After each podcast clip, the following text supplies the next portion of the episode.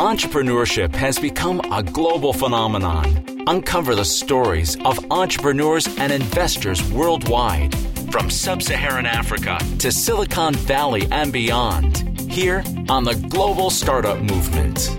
Now, here's your host, Andrew Berkowitz. I am here with Sajith Pai, who is a director at Blume Ventures, which is a VC firm in India with $150 million under management, where he works with the startups in their portfolio across media, edtech, and commerce. Sajith, thank you so much for coming on the show. Thank you. Thank you, Andrew. It's a pleasure. It's a pleasure to be here. Yeah, it's good that we finally got to connect. I first came across you on Twitter, actually.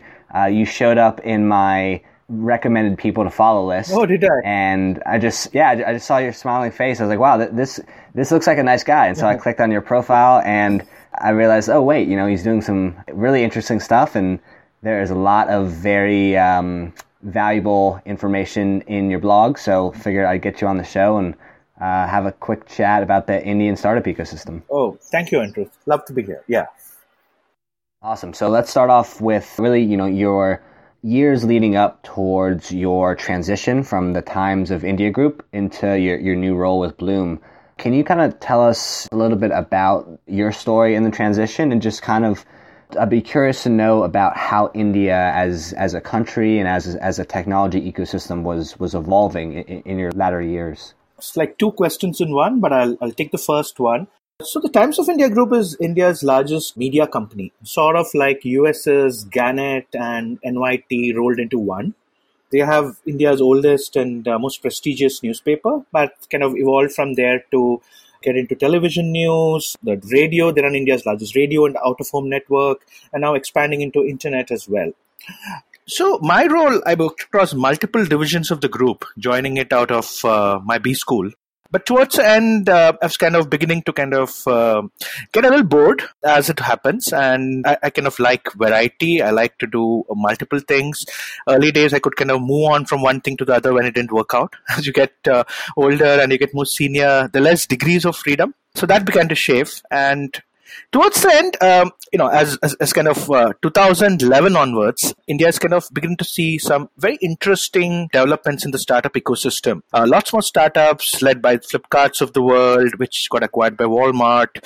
Then, uh, then the last two years, we've had something very interesting happening whereby uh, a telco network called Jio revolutionized India's uh, telecom ecosystem by bringing in ultra cheap broadband and which has got like 2x more people onto the internet now and has revolutionized the way people consume internet the way uh, people consume data etc the data for example has like the prices for example have like come down by 90% and data consumption has gone up by 10x of that so it's incredible what's happened and thanks to that, there's been a lot of excitement in the Indian startup ecosystem. So along the way, one thing led to another, and I kind of started interviewing with Blume Ventures. I knew Karthik Reddy, who's a partner of Blume uh, from before. He he and I overlapped at the Times Group for about a year and a half. And um, when Karthik reached out to me, and I knew about Blume Ventures, and soon uh, the interviews happened. I met the partners, and soon I found myself in, in Blume Ventures. So that's sort of uh, my journey. I like to write a lot. Uh, I like to write and think through uh, what's happening, and uh, a couple of my blogs have got reasonable traction within the startup ecosystem especially a framework where I look at India and look at in terms of India 1, India 2, and India 3. So, just to kind of elaborate, India 1 is the most developed part of India.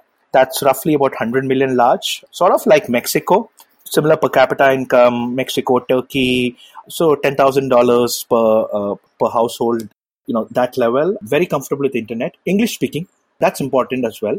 The next 100 million is a bit like Philippines, barring the fact that they don't speak good English. Uh, they just got onto the internet, roughly $3,000 per capita income. That's the next 100 million. And after that, India is uh, it's interesting because it's got a very wealthy India, but it's also got a very large poor India, and that's about a billion large. And they're really not even thousand dollars per capita income. That's a bit more like reasonably compares with say developing uh, the, the underdeveloped parts of africa so that's that's the way i kind of like to look at india and that metaphor has become increasingly useful and valuable for a whole bunch of startups and vcs exploring the indian ecosystem so that's that's that's broadly so india's got enormously exciting in the last two to three years. But the excitement has been bubbling for a while. And uh, right now, we are seeing a whole host of high quality startups. The number of unicorns out of India has kind of doubled. Last year, we had eight, including exciting B2B startups. And what's interesting is we're beginning to see companies which have scaled from zero to unicorn status in three years. Udaan, for example, is a, fascinating B2B startup, sort of like the Amazon of B2B e commerce in India. We're beginning to see a whole host of these startups emerge to attack uniquely Indian problems, and they're beginning to really scale fast. All in all, it's a tremendously exciting time to be in India. Lots happening, and uh, for me to be in Blume, which is sort of one of the leading early stage funds, is to get a great vantage point into future ideas, future thoughts, and uh, it's, it's, it's really a great place to sit and observe and think and write and participate. So that's that's that's a bit about me. That's a bit about the Indian ecosystem. Yeah, and I think it's really interesting the way you split up India into India 1, India 2, India 3. I think it definitely reminds me of Nigeria and Africa, but it seems like India 1 is probably a much bigger population size than Nigeria 1 is. Mm-hmm. I guess we're at the point, or uh, yeah, so we're at, the, we're at the point where India 2, you were saying, is going to start breaking up into India 1 in terms of the disposable income that they have available. I mean, is that kind of the uh, inflection point that we're hitting? Yeah. So that's kind of the big thesis uh, that's uh, kind of got honed and uh, kind of got co-created over the past couple of years, primarily led by Jio. So India has got Jio-fied, so to say. Imagine someone doing a delivery job for Amazon or Swiggy. So that's classic India too. They don't speak English well. They're doing largely blue collar jobs. So folks like this uh, plumbers, etc., have got kind of got onto the internet, and they're consuming the internet in a very, very different way.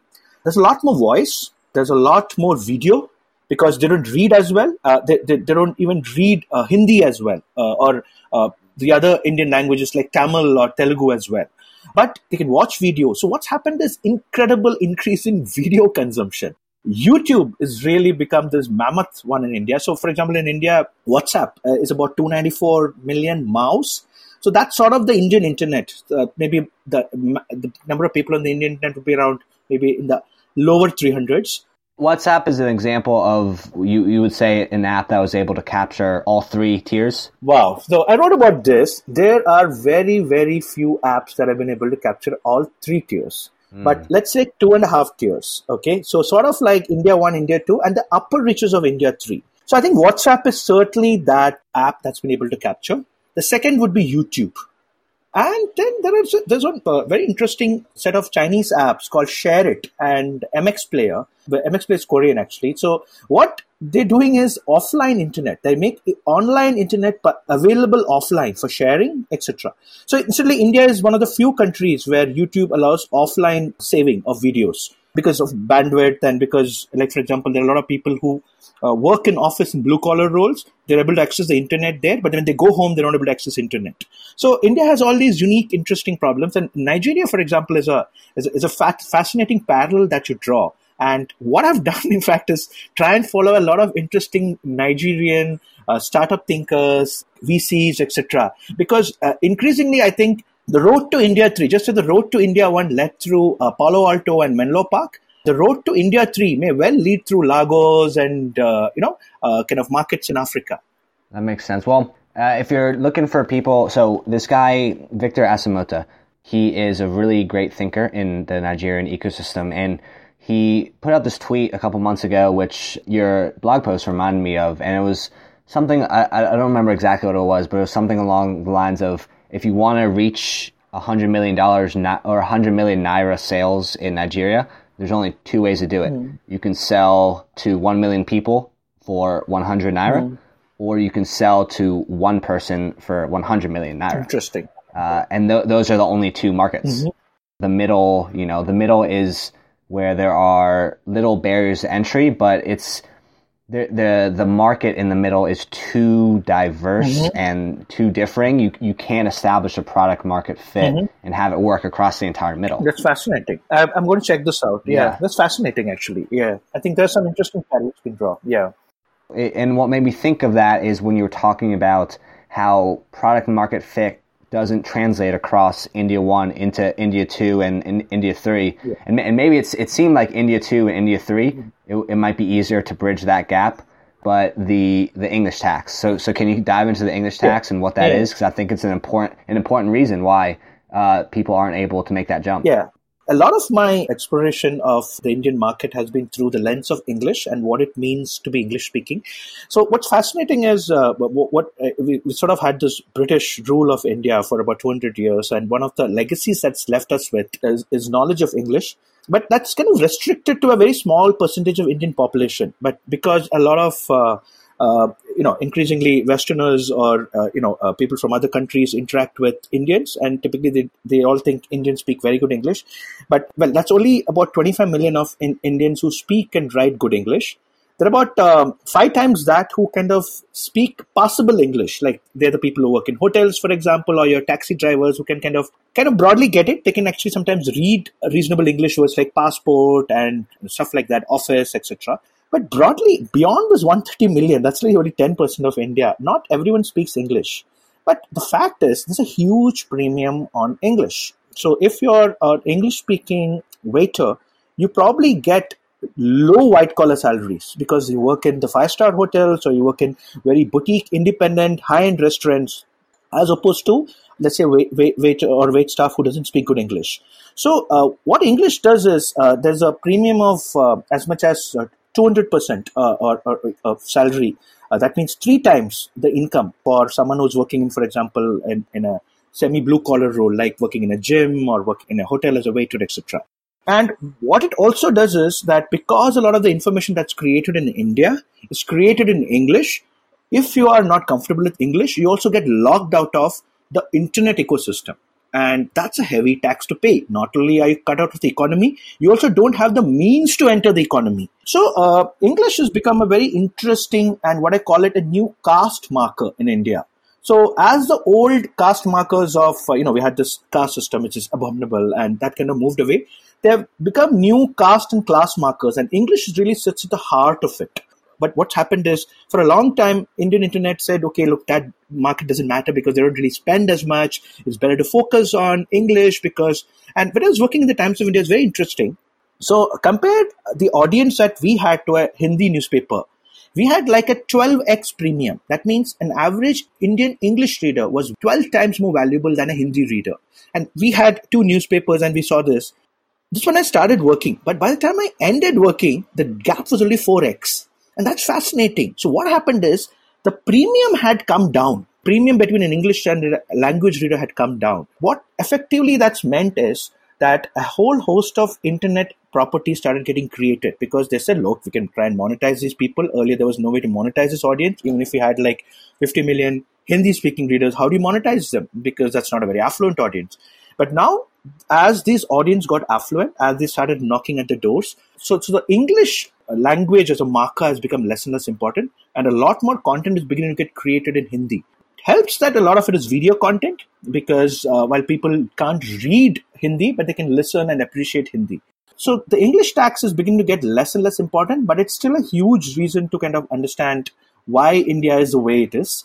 And the best startups, like for example, we had a company called ShareChat, or even China's apps such as By, uh, such as uh, TikTok, have really taken advantage of uh, the lack of uh, quality content in Indian languages, and they've kind of offered that and have started growing at scale now. Hmm. That's interesting. That's very interesting. Speaking of why things are the way they are in India, can you talk about the nature of the funding funnel? I read in your blog post about E2E networks listed on the, the public exchange in India. Yeah.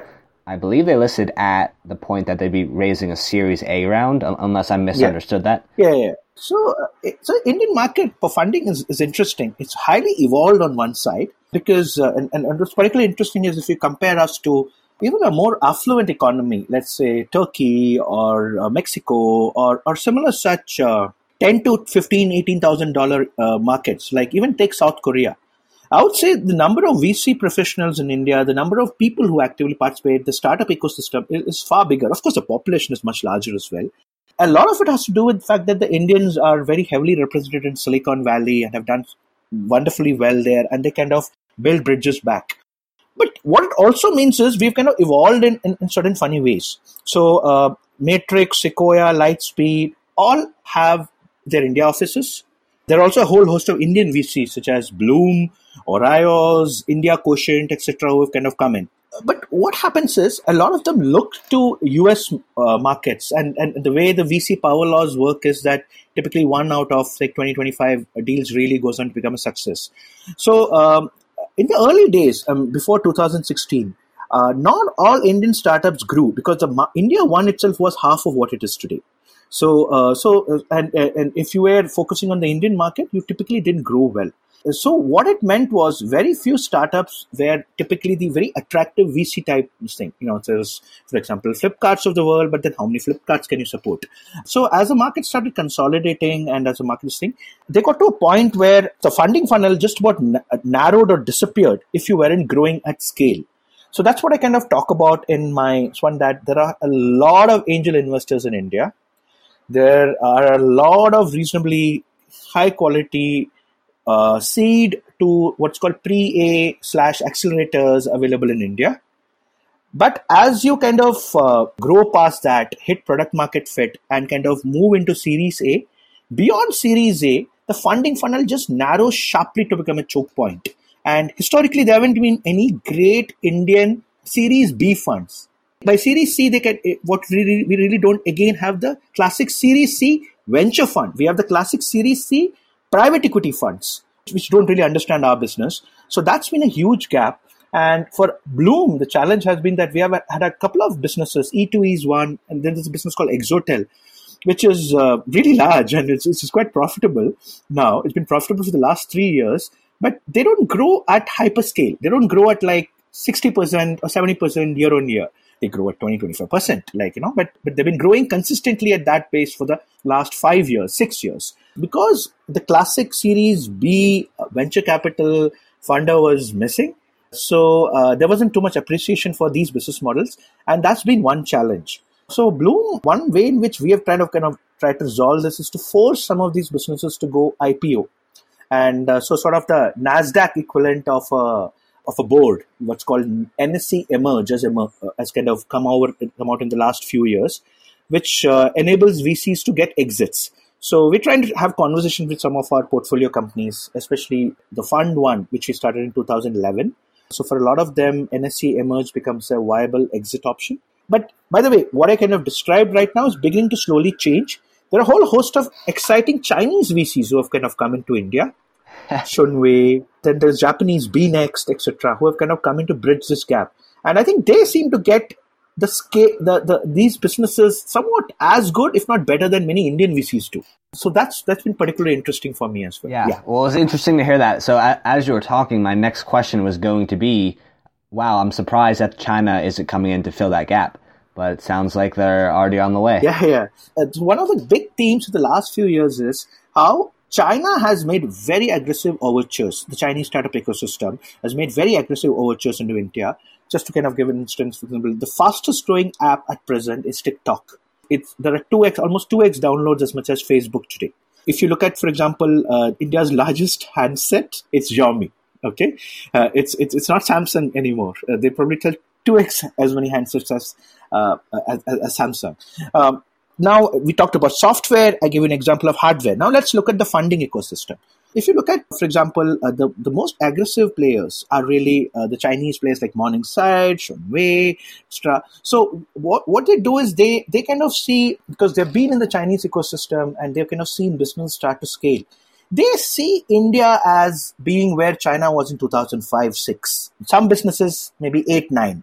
And they say, look, we saw China really grow gangbusters from you know 2008 9 2019 you know maybe india is not going to get there as fast maybe not grow as much but it's going to grow certainly and what they've done is really started looking at india in a very focused manner and uh, we get a lot of uh, interest from Chinese VCs, who, and not just we. I mean, I'm sure the Indian ecosystem gets. They all want to talk to us. They want to talk to our companies. So, so it's. I would say that it's interesting how uh, while at the early stages, like in the early 2000s, India looked to the valley, but increasingly today, Indians look to China, look far east.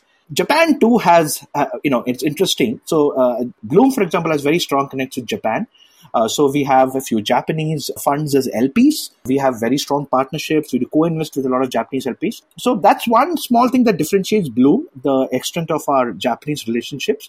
But it's really that India once looked up to the West, uh, but now we're increasingly looking east. It's interesting that the most uh, prestigious scholarship for young folks in India today is a Schwarzman scholarship, not the Rhodes scholarship, and that says something. I mean, it's that's exactly what I'm seeing. Pretty much every emerging or frontier market. Yeah. Uh, same exact same exact thing is happening. Yeah.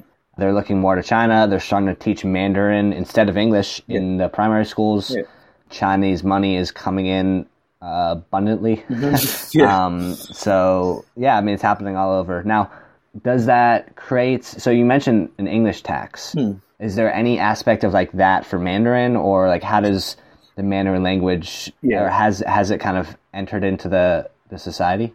Not at all. I, I keep hearing that in Pakistan, uh, which is actually far more uh, kind of connected to China. Uh, Pakistan is our neighbor, and there's like Mandarin learning has become a little popular. But uh, in India, nothing at all. In fact, if anything, the Chinese have uh, succeeded because they've adapted to India very well. In fact, they, I mean, all of their products are customized for India. They're customized for Indian languages such as Hindi, Bengali, you know, uh, Tamil, Telugu, uh, and it's interesting that Hindi is only about Hindi is only about 400 million speakers. It's only about a third of a third of India really. There are lots of large Indian languages like Telugu is one. About 80 million people speak it in India. That's huge. It's in the south of India. So Bengali about 130 million. I think more than 130 million. Bangladesh itself is 130 million, and another 70 80 million is uh, the Indian part of in, in Indian state of Bengal. So about 200 million speak Bengali in the world. So these are large languages, and what the Chinese have done is they've just localized systematically they kind of localized uh, to one. They, they, they, in fact, it's very interesting. So a lot of Chinese startup entrepreneurs who come and travel through India. They travel into remote parts of India. I don't think enough Indian VCs do this. Uh, we travel to China and the Valley, but they come to India and travel into small town India, into India two, India three. They understand nuances, they understand challenges, and they they know that there are parts of China which think similar to India, and they're able to map saying that hey, this is what will happen. And uh, and sort of they're beginning to see this as an inflection point because, as one um, startup entrepreneur told me, you need mobile penetration to hit a certain level, smartphone penetration to hit a certain level. You need bandwidth costs to fall to a certain level. And three, you need a very, very uh, frictionless payment mechanism to emerge, online payment mechanism to emerge. And when all three happen, you will see a lot of startups coming and a lot of growth happening, not just e-commerce, in social, many other things. And that's really what we're seeing in India. In the last two years, all of that has come together. Smartphone penetration, for example, is nearly 300 plus 300 million plus. We have had Jio effect whereby the bandwidth costs are like one tenth of what they were. And uh, thirdly, there is a very frictionless payment mechanism called UPI, which has kind of emerged. In fact, I can actually WhatsApp payments to my friends and we kind of use it all the time. It's it's very smooth and it just happens in seconds. So given all of this, the Chinese are saying that this is an inflection point. Let's kind of move in on here, and they're really beginning to do that. Mm. So what what's it like living in, in Noida? you, you live you live in Noida and you, you commute to Delhi. Yeah. No, in fact, uh, it's kind of interesting. You live in DC and Maryland and Virginia. Uh, it's kind of seamless traveling through you know between DC, Maryland, Virginia. So a bit like that. So Delhi is actually a very small city state, but it has Gurgaon on one side, which is part of the Indian state of Haryana, sort of like uh, uh, like like maybe Virginia, uh, like Maryland, and there's Uttar Pradesh, which has got Noida, and which is sort of like maybe uh, like like Virginia. So uh, so I live in Noida, and uh, and it's very easy to kind of commute into Delhi. It just takes about thirty minutes. Noida is a it's not a very large city, but it's part of the Delhi urban conurbation, so which is fairly large. It's twenty million large. It's like the so it's a good place to live because good schools, good thing. It's got a reasonable startup ecosystem. The Paytm, which is one of India's largest unicorns, is based there there's another company in the payment space called Pine Labs, which is going to be a unicorn, if not already a unicorn there. So there are a lot of exciting startups there. Gurgaon and Noida are two big startup hubs. Uh, both are you know part of Delhi, and Delhi is the second largest startup hub after Bangalore in India. But that said, uh, you know, uh, every Indian city, uh, even though it's India One, India One Alpha, what I call, you have infrastructure that sometimes is not on par with the West.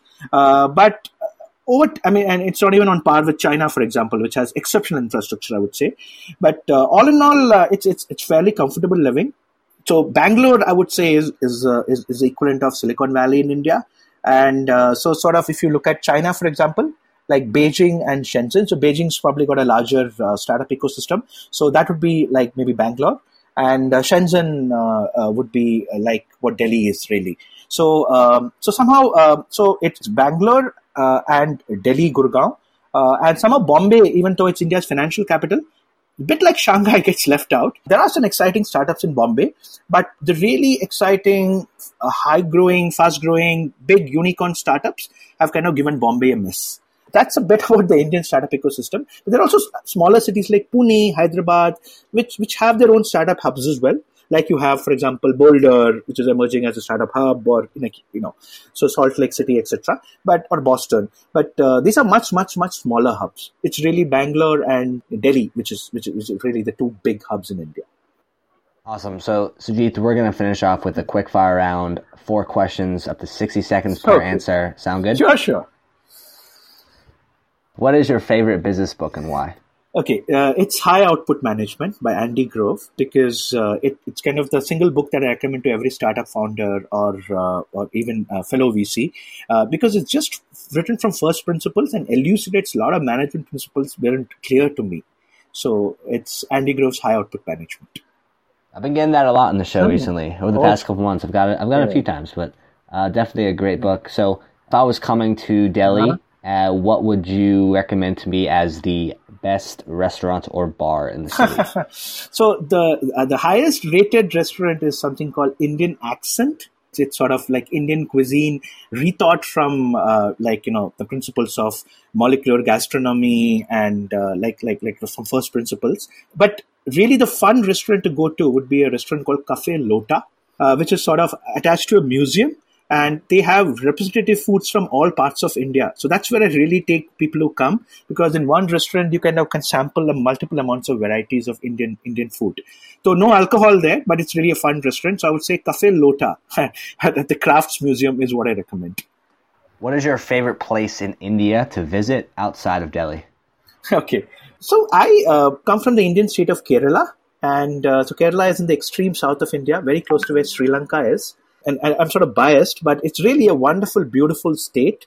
And what you can really do there is really take a boat, and people do that. They charter a boat and sail the canals of Kerala. They call the backwaters and you can just spend sort of three four days. Unfortunately the internet is still there. It's, it's, it's sort of kerala is a very developed part of india so uh, you can't get away from the internet.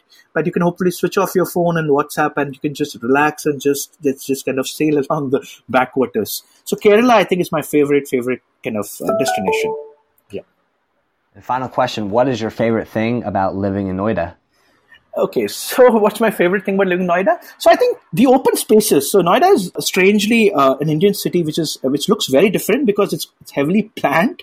So uh, the, the it, it's kind of open and spread out a lot more than Indian cities. So I kind of love the space. I like to go on my jogs it's a little less uh, uh, densely populated. So uh, I'm, I'm, not sure how it's for women, but uh, I find it and the openness and the thing of it, it's quite interesting. So a lot more outdoorsy stuff can be done living in Noida as opposed to say Bombay or uh, Central Delhi. Yeah, so that's that's my favorite, favorite thing of living in Noida. Awesome. Well, Sajith Pai, director at Blume Ventures, thank you so much for joining us. Thank you, Andrew. It's been a pleasure. Really enjoyed this. Thank you so much. Thanks for listening. Be sure to add Andrew on Snapchat at andberk. That's A N D B E R K to see firsthand a day in the life of an entrepreneur in cities all around the world.